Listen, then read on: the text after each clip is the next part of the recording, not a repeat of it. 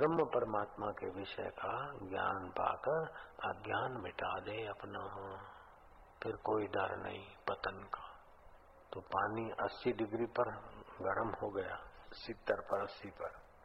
और फिर छोड़ दिया तो फिर डाउन हो जाएगा। अगर 20, 25, 30 टका और कर लिया तो वो पूरा हो गया काम उसका। तो ये बात जो जानते हैं वो जानते हैं। बाकी के लोग खप जाते हैं अपने मन के इरादे पूरे करते करते और मन के इरादे पूरे हुए तो सब लोग मन के इरादे पूरे करके संसार में भटक रहे कौन सुखी है? हे राम जी। संसार समुद्र के तरने को ज्ञानवानों का संग करना और जो विकृत निर्वैर पुरुष हैं उनकी भली प्रकार से टहल करना इससे अविद्या का अर्ध भाग नष्ट होगा। तो आत्मविद्या कैसे मिले? उसका उपाय बताते हैं राम के गुरु जी हम्म। संसार समुद्र के तरने को ज्ञानवानों का संग करना और जो विकृत निर्वैर पुरुष हैं उनकी भली प्रकार से टहल करना। हाँ, जो निर्वैर पुरुष हैं जिनको आत्मज्ञान मिल गया पा लिया ऐसे पुरुषों का संग करना और ऐसे ब्रह्मज्ञानी महापुरुष की भली प्रकार से टहल करना चाहिए। उनके आज्ञा में रहना चाहिए। उनकी प्रसन्नता का ख्याल रखकर निर्णय करना चाहिए। तो आत्मविषयणी बुद्धि बनेगी। दिखावटी व्यवहार एक बात है और वास्तविक में ठोस व्यवहार दूसरी बात है। ठाठ माठ से शादी किया तो क्या ठाठ माठ से शादी वाले जोड़े सब सुखी हो गए क्या? और जितने हमने देखे कि जितने बड़ी बड़ी होटलों में ठाठ माठ से करते हैं, उतनी उनके लगभग जीवन में खिन्नता ज़्यादा देखी जाती ठाठ माठ से खुशी का कोई संबंध नहीं। ठाठ माठ से शांति का कोई संबंध नहीं। समझ से शांति का संबंध है। सच्चाई से शांति का संबंध है। सद्भाव से शांति का संबंध है। दिखावे से शांति का संबंध नहीं। दिखावे से तो अहंकार का संबंध है। और अहंकार का विनाश के साथ संबंध है। अशांति के साथ संबंध है। तो आत्म विषयणी बुद्धि होती तो आत्म शांति से विचार करता लेकिन जगत विषयणी बुद्धि होती है तो फिर धमाधम। दुख भगवान ने नहीं बनाया, प्रकृति ने नहीं बनाया। जगत विषयणी बुद्धि के कारण दुख बना। जगत में उलझ रहे न खाने का खाते तो बीमार पड़ेंगे। न सोचने का सोचते, न करने का करते तो अशांत होंगे। ऐसे ही अनात्म विषयणी बुद्धि पड़ी है तो आत्म विषयणी बात लगती नहीं। संतों की बात दिल में लगती नहीं। मोह माया की बातें ज़्यादा घुसी है तो फिर संतों की बात लगती नहीं। नहीं तो राम जैसे राम गुरुओं की आज्ञा के अनुसार राजकाज करते थे। अब सीता जी को राम जी के साथ अर्धांगिनी के रूप में जाना था तो वशिष्ठ जी बोलते, नहीं, सीता जी गहने पहन के जाए। बकने वाले लोग बक रहे थे, ये महाराज क्या करते जैसा पति, ऐसा पत्नी को जाना चाहिए। हस्तक्षेप किया वशिष्ठ ने कि सीता तो सजी धजी राम महारानी होके जाएगी। महाराज बलकल है, राक्षस है लुटेरे हैं जंगल में और सीता गहने पहन के जाए और राम तपस्वी का रूप लेके जाए कि हाँ ऐसा ही होगा। वो निंदा करने वालों ने तो खूब किया, वशिष्ठ की निंदा, लेकिन वशिष्ठ ने हस्तक्षेप किया। सीता जी गहने पहन के ही गई और बाद में पता चला कि वही गहने सीता जी फेंकती फेंकती गई और वही अंगूठी की निशानी राम जी ने हनुमान को दी और सीता जी को परिचय दिया कि हमारा दूत है। और वशिष्ठ जी ने हस्तक्षेप किया कि वनवास सीता को नहीं मिला, राम को मिला है। राम वनवासी होके जाए, सीता वनवासी होके नहीं जाएगी। लोग बोलने लगे, इनका क्या जाता है पति पत्नी में? मंगनी तो जनक राजा ने कराई। कन्या जनक की है, और बेटा दशरथ का है, और वनवास कई कई के थ्रू है तो वशिष्ठ जी क्यों डिस्टर्ब करते अरे मूर्खो, वशिष्ठ की कृपा है इसलिए बीच में डिस्टर्ब करते। डिस्टर्ब नहीं करते डिस्टर्ब से बचाते। हे राम जी, जैसे वानर चपलता करता है, वैसे ही आत्म तत्व से विमुख, अहंकार रूपी वानर वासना से चपलता करता है। जैसे गेंद हाथ के प्रहार से नीचे और ऊपर उछलता है, वैसे ही जीव वासना से जन्मांतरों में भटकता फिरता है। कभी स्वर्ग, कभी पाताल और कभी भूलोक में आता है। स्थिर कभी नहीं होता। इसे वासना को त्याग कर आत्म पद में स्थित हो रहो। हे तात यह संसार रात्रि की मंजिल है। देखते देखते नष्ट हो जाती है। इसको देखकर, इसमें प्रीति करना और इसे सत्य जानना ही अनर्थ है। इससे संसार को त्याग कर आत्म पद में स्थित हो रहो। चित्त की वृत्ति जो संसरण करती है, इसी का नाम संसार है। बड़ा आश्चर्य है कि मिथ्या वासना से जीव भटकते फिरते हैं, दुख भोगते हैं और बारंबार जन्म लेते और मरते हैं। बड़ा आश्चर्य है कि विषय रूप वासना के वश हुए जीव अविद्यमान जगत को भ्रम से सत्य जानते हैं। हे साधु, जो इस वासना रूपी संसार से तर गए हैं, वे वास्तव में धन्य हैं। वे प्रत्यक्ष चंद्रमा की तरह शांत हैं, जैसे चंद्रमा अमृत रूप, शीतल और प्रकाशमान है और सबको प्रसन्न करता है, वैसे ही ज्ञानी पुरुष भी। इससे तू धन्य है जो तुझे आत्मपद पाने की इच्छा हुई है। यह संसार तृष्णा से जलता है, जिनकी चेष्टा तृष्णा संयुक्त है, उनको तू बिलाव जान। जैसे बिलाव तृष्णा से चूहे को पकड़ता है। वैसे ही वे भी तृष्णा से युक्त चेष्टाएँ करते हैं। मनुष्य शरीर में यही विशेषता है कि वह किसी भी प्रकार से आत्मपद को प्राप्त कर ले। जो नरदेह पाकर भी आत्मपद पाने की इच्छा न करे तो वह पशु समान है, रहित है। पर वह उसको विकारी जानता है। वास्तव में तुम तुम छह विकारों से रहित हो। कौन से छह विकार के जायते, जन्मना, वर्धते, बढ़ना, परिणामते, बदलना, क्षीयते, क्षीण होना, विनश्यते, मर जाना।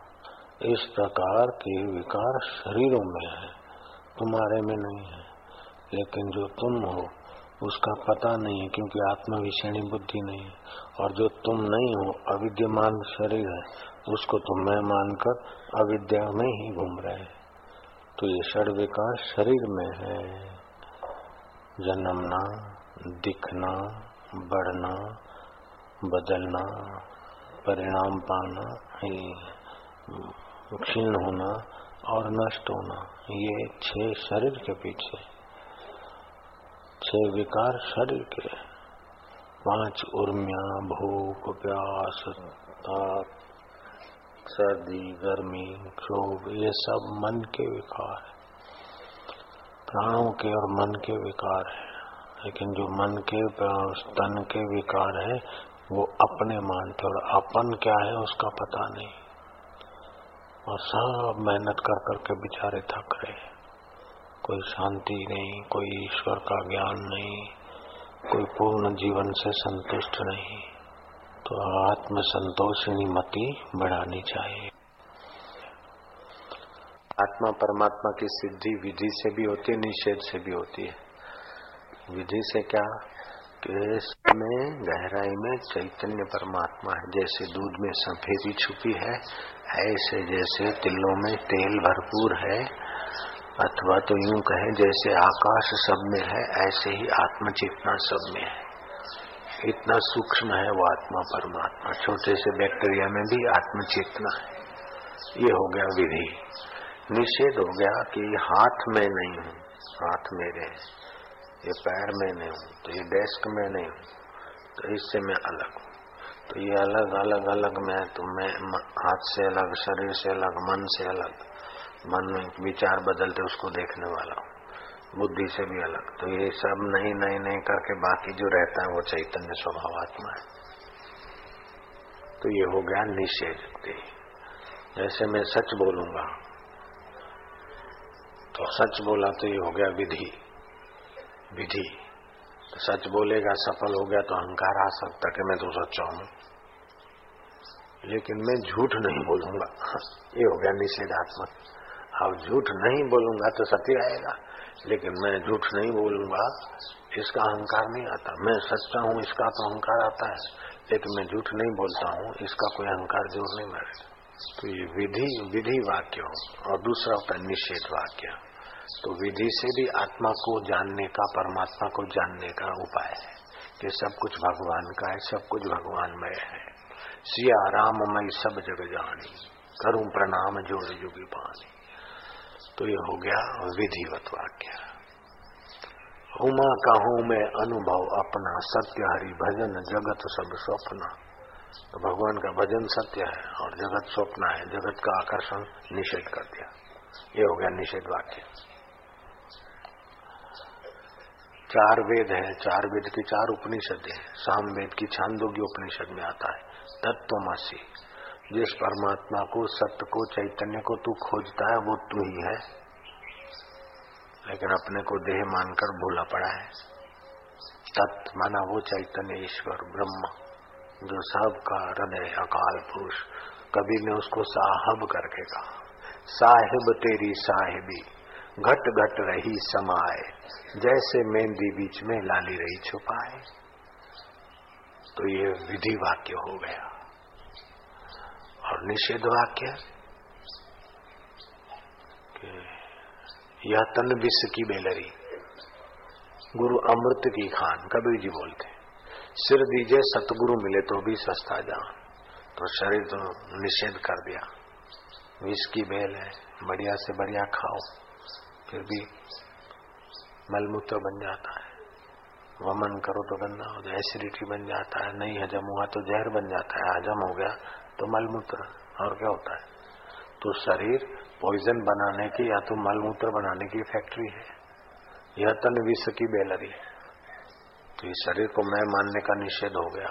शरीर में आसक्त होना निषेध हो गया। यह तन विष की बेलरी, गुरु अमृत की खान। जिन्होंने आत्मा परमात्मा का अनुभव किया है ऐसे गुरु अमृत की खान है। सिर दीजिए, सतगुरु मिले। तो भी सस्ता जा नानक ने कहा कबीर जी ने एक वाक्य और कहा, कबीरा यह तन जात है, कबीरा यह तन जात है, राख सके तो राख, खाली हाथों वे गए जिनके करोड़ और लाख। ये तन तो जाता है, लेकिन संपत्ति भी जो आती है, वो तो भी वो भी तो छोड़ के जाना है। कबीरा यह तन जात है, राख सके तो राख, खाली हाथों वे गए जिनके करोड़ों और लाख। हाड बड़ा हरी भजन कर, द्रव्य बड़ा कछु दे, अकल बड़ी उपकार कर ले अपना दूसरों का। जीवन का फल ये कबीरा यह तन जात है, ये तो कहा कबीर है पानी केरा बुलबुला। ये शरीर क्या है? पानी केरा बुलबुला। माता पिता का पानी का एक मूल तो है। पानी केरा बुलबुला, ये मानव की जात। देखते ही छुप जात है, जो तारा प्रभात। अभी तो हंस रहे थे खेल रहे थे ये कर रहे थे और फ़ोन आया कि साहब तो चले गए। अभी तो छाती ठोक के गए थे कि मैं बैठा हूँ कोई काम काज हो तो मुझे फ़ोन करना। और दो दिन के बाद फ़ोन किया तो बोले वो तो सेठ तो, तो चले गए। आज तो उनके कलश लेके हरिद्वार जा रहे हैं। अरे भाई दो दिन पहले तीन दिन पहले तो आए थे। बोले हाँ तो आए हार्ट अटैक अभी उनका कलश हरिद्वार लेके जाने का कबीरा यह तन विष की बेलरी तो ये निषेध वाक्य है। गुरु अमृत की खास, ये विधि वाक्य हो गए। तत्वमसी ये विधि वाक्य हो गए। लेकिन देह नहीं है, निषेध वाक्य हो तो भगवान को, आत्मा को, परमात्मा को विधि वाक्यों से भी पाया जाता है, निषेध वाक्यों से भी पाया जाता है। शुभ कर्म करने में तत्पर रहने से भी पाया जाता है और अशुभ कर्म छोड़ देने से भी पाया जाता है। जब अशुभ छोड़ देगा तो शुभ करेगा। जो कुछ नहीं करता, आलसी हो जाएगा। आलस्य से निद्रा आएगी। बिन ज़रूरी। जिसको जल्दी मारना हो, उसको दिन को भी सोने की आदत डाल दो। जल्दी मरेगा। जल्दी बीमार होगा। हाँ रात को नहीं सोए। बूढ़े हैं। अलग बात है। लेकिन जिनको काम धंधा नहीं और भजन करना है तो वो दिन को सोए तो फिर आलस्य बढ़ जाएगा। आलस से निद्रा बढ़ जाएगी। निद्रा से फिर प्रमाद बढ़ जाएगा। और प्रमाद से स्मृति क्षीण हो जाएगी, याद नहीं रहेगा। तो आजकल जरा जरा बात भी लिखते हैं, फिर भी भूल जाते लोग। स्मृति क्षीण हो गई। तो आलस्य आलस्य का भाई है, बहन है निद्रा। निद्रा का भाई है प्रमाद, और प्रमाद का परिवार। विस्मृति तमोगुण, रजोगुण जीवन में से उबान आए आत्महत्या तक की नौबत आ जाती वे लोग थक हार जाते हैं संसार से। तो चिंतन ऐसा संसार का करते चिंतन ईश्वर का करे। विधि वाक्य से करे तो भी ईश्वर का चिंतन करे। निषेध वाक्य से करे तो ईश्वर का चिंतन करे।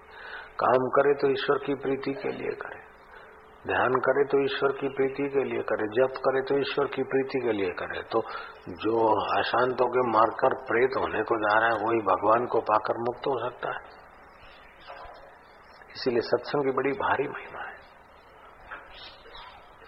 सत्संग कल्प वृक्ष है। जिस कामना से सत्संग सुना जाता है, देर सबेर वो मनोरथ पूरा होता है। अगर ध्यान से, संयम से सत्संग सुने तो।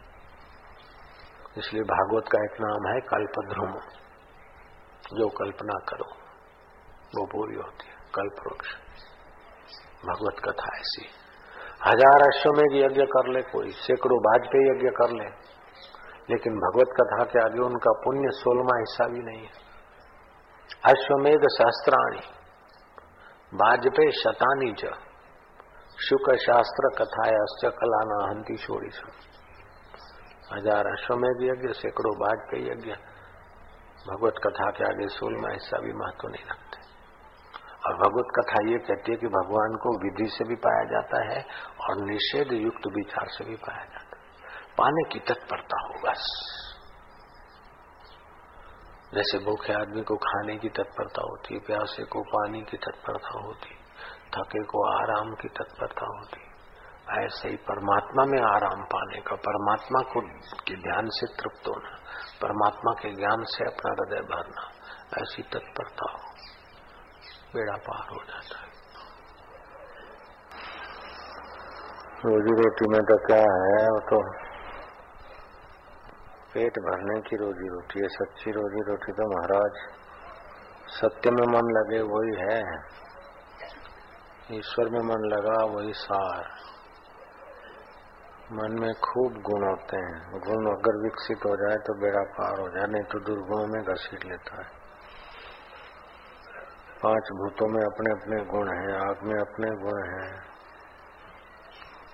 वायु में अपने गुण हैं, पृथ्वी में गंध गुण है, क्षमा गुण है, बीजों को उत्पन्न, उभारने का गुण है। धैर्य गुण है, जल में द्रव्य गुण है स्निग्धता है आदि आदि सब अपने अपने, पाँच भूतों में अपने अपने गुण, कुल मिला के पचास गुण है। लेकिन ये पाँचों भूतों के अपने गुण नहीं है, स्वतंत्र गुण नहीं है।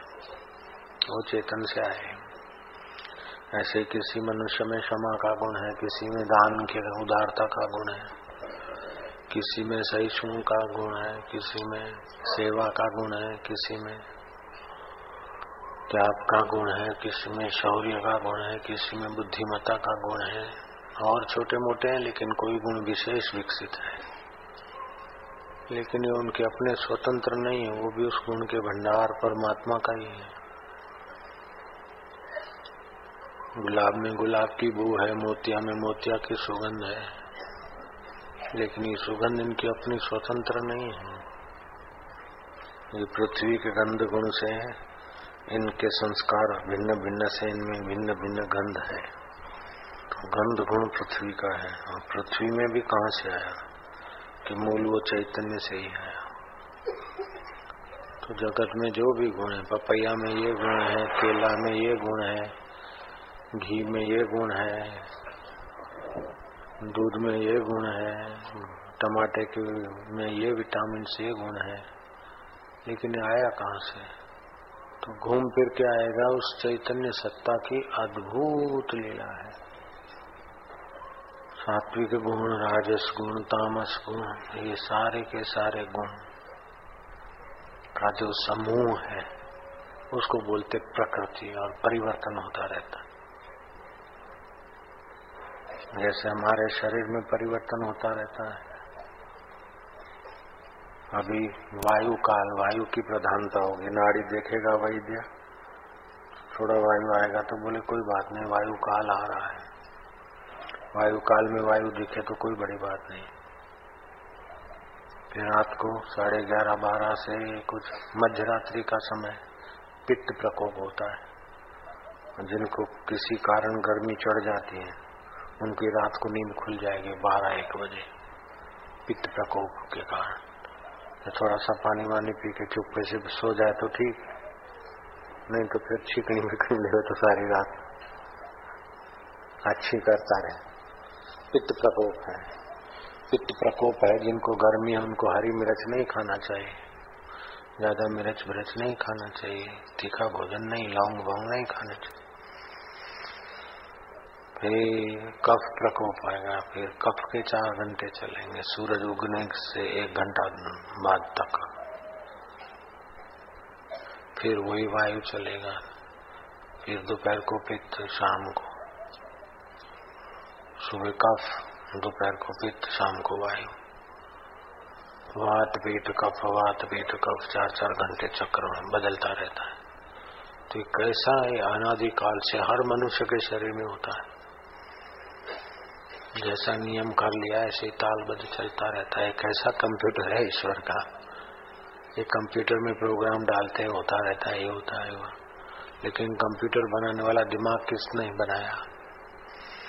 और जो दिमाग बना, वो उसका, मनुष्य का शरीर का मूल बीज कैसा है?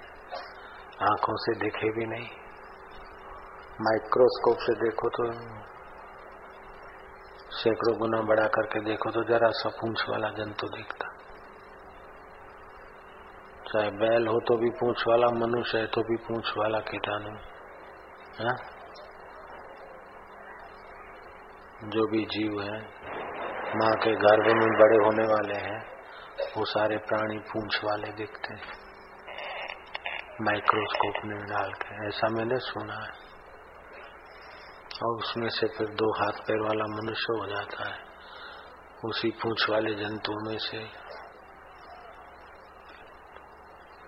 घोड़े की पूछ वाला हो जाता है, हाथी की पूछ वाला हो जाता है। तो ये सारी लीला के गुण कहाँ है? प्रकृति में प्रकृति का अपना स्वतंत्र गुण है? नहीं। प्रकृति जड़ है। तो गुण चेतन के हुए तो चेतन कैसा सूक्ष्म है, कितना गुण, कितनी लीला। तो श्री कृष्ण में मुख्य चौसठ कलाएँ विकसित हुई। सोलह कला और चौसठ विद्याएँ पढ़ ली। राम जी में बारह कलाएँ विकसित हुई। जीव जंतुओं में तीन कला होती, दो कला होती। है ये जो पत्थर है, उसमें परमात्मा की एक कला है, अस्तित्व। इसका होनापन है। ये सत्य स्वरूप की कला है, परमात्मा की पत्थर है। तोड़ डालो तो बालों के टुकड़े हैं, पिस डालो तो पत्थर का पाउडर है। फूक दो तो वातावरण में चला गया, आँखों से उझल हो गया, लेकिन है कहीं ना कहीं। वो है पना ये परमात्मा का अस्तित्व कला। पत्थरों में, चट्टानों में, धरती में, ये भगवान की अस्तित्व कला है। जीव जंतुओं में पेड़ पौधों में भगवान की दो कला है। एक तो उनका होना है, दूसरा वो खुराक खा सकते हैं, रस खींच सकते हैं। ग्राह्य कला है, अस्तित्व कला, ग्राह्य कला जंतुओं में तीन कलाएँ विकसित है उस परमात्मा की। अस्तित्व, ग्राह्य, स्थलांतर। होनापना। जीव जंतु भोजन भी करते ग्राह्य शक्ति भी है, स्थलांतर कला। तो जितनी कलाएँ ज़्यादा विकसित, उतना वो ज़्यादा श्रेष्ठ माना जाता है। पक्षियों में चार कलाएँ विकसित होती पशुओं में, पक्षियों में। वो अपनी माँ को पहचान लेते, अपने घोंसले को पहचान लेते। हज़ार गायों में बछड़ा अपनी माँ को पहचान लेता। माँ बछड़े को पहचान लेती, दूसरा आएगा तो लात मार देगी। लेकिन दूर तक नहीं पहचानते। दस पाँच साल के बाद नहीं पहचानते बछड़ा हो, चाहे पाड़ा हो, उसको पता नहीं कि मेरी बहन है। वो बहन के साथ, माँ के साथ संभोग कर लेते। तो उनकी वो चार कलाएँ विकसित है।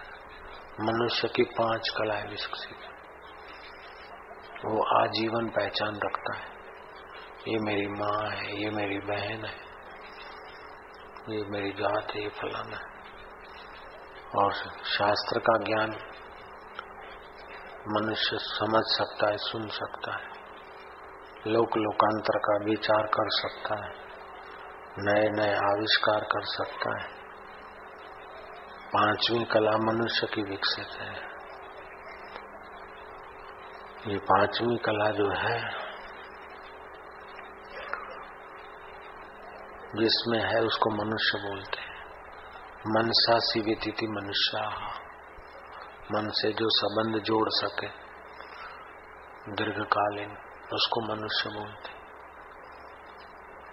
संबंध को पहचान तो सकता है, बछड़ा, पक्षी, लेकिन संबंध जोड़ने की कला उनमें नहीं होती। भाई भतीजे का मामे भांजे का जात पात का संबंध नहीं जोड़ पाते हो लोक लोकांतर के ज्ञान बयान में उनकी गति नहीं। तो मनुष्य में पाँच कलाएँ विकसित होती तो इन सब जीवों से मनुष्य श्रेष्ठ हुआ। करोड़ों पौधों से, करोड़ों जीवों से, करोड़ों पशु पक्षियों से, करोड़ों पत्थर पहाड़ों से भी मनुष्य श्रेष्ठ हुआ। उन मनुष्य में भी श्रद्धा है तो और भी श्रेष्ठ। श्रद्धा के साथ विचार है तो और भी श्रेष्ठ और विचार के अनुसार विचार और श्रद्धा के साथ साथ सार चीज़, सार वस्तु में प्रीति है तो वो श्रेष्ठ है। सार है आत्मा, सार है सबके अंदर जो बैठा वो सार है। सार की प्रीति। सार की प्रीति कहो, परमात्मा की प्रीति कहो, नित्य सुख की प्रीति कहो, सच्चे सुख की प्रीति कहो एक ही बात है। वैसे तो मन में बहुत विचार आते हैं। उनका कोई अंत नहीं, लेकिन मनुष्य मनन करे। मनन प्रधान प्राणी है। मनन प्रधान प्राणी प्राणी मनन करे कि हमको चाहिए क्या? जो चाहिए उसका मनन करे। एकांत कमरे में बैठ जाए, एकांत में घूम जो भी वृत्तियाँ हो रही है, शांत हो जाए। धरती पे बैठे तो पंजे की अनामिका छोटी उंगली धरती पे लगाए। हे वसुंधरा, जैसे तू यहाँ इस कमरे में, हे धरती, जैसे तू यहाँ स्थिर है, वैसे तो धरती में घूमती, लेकिन अपनी लौकिक ढंग से तो धरती स्थिर है। ऐसे ही मेरा मन स्थिर हो, मेरे विचार स्थिर हो। फिर सोचे कि ये चंचल मन कितनी कितनी कल्पनाएँ करता है कितनी कितनी इच्छाएँ करता है, लेकिन चाहिए क्या? पत्नी चाहिए, पुत्र चाहिए, नौकरी चाहिए, प्रमोशन चाहिए, क्या चाहिए? तो क्या चाहिए? खोजते खोजते पत्नी भी सुख के लिए चाहिए, नौकरी भी सुख के लिए चाहिए। प्रमोशन भी सुख के लिए चाहिए। शत्रु का गला दब जाए, वो भी सुख के लिए चाहते हैं। तो सार खोजते खोजते आएगा कि सुख चाहिए। तो सुख कैसा चाहिए? एक दिन का चाहिए? नहीं, साल भर का नहीं, सदा सुख चाहिए। किसी से मांगे तब हो कि स्वतंत्र हो। बोले, स्वतंत्र हो तो स्वतंत्र सुख और सदा सुख। जिसको चाहिए वो कौन है? जिसको सुख चाहिए वास्तव में, उसका मूल स्वरूप ही सुख होना चाहिए। जैसे अग्नि की लौ ऊपर जाती है, क्योंकि सूर्य उसका उद्गम स्थान है। पानी सागर के तरफ़ जाता है, ऐसे सब सुख के तरफ़ जाते तो सुख स्वरूप तेरा उद्गम स्थान है। तो ये चाहिए, वो चाहिए, तू छोड़, तेरा सुख स्वरूप उद्गम स्थान है। तेरा सुख स्वरूप उद्गम स्थान है। जहाँ से जो तू चाहता है, वहीं से तू उत्पन्न होता है। इस प्रकार का मनन करे तो वो मनुष्य, मनुष्यों में तो उत्तम है। श्रद्धालु और विचारवानों से भी उत्तम है, क्योंकि उसने आत्म विचार का रास्ता जान लिया। इतने इतने करोड़ों, करोड़ से वो श्रेष्ठ है। और उसमें भी वो उत्तम है जिनको संत मिल गए और संत भी आत्मज्ञानी संत मिल। गए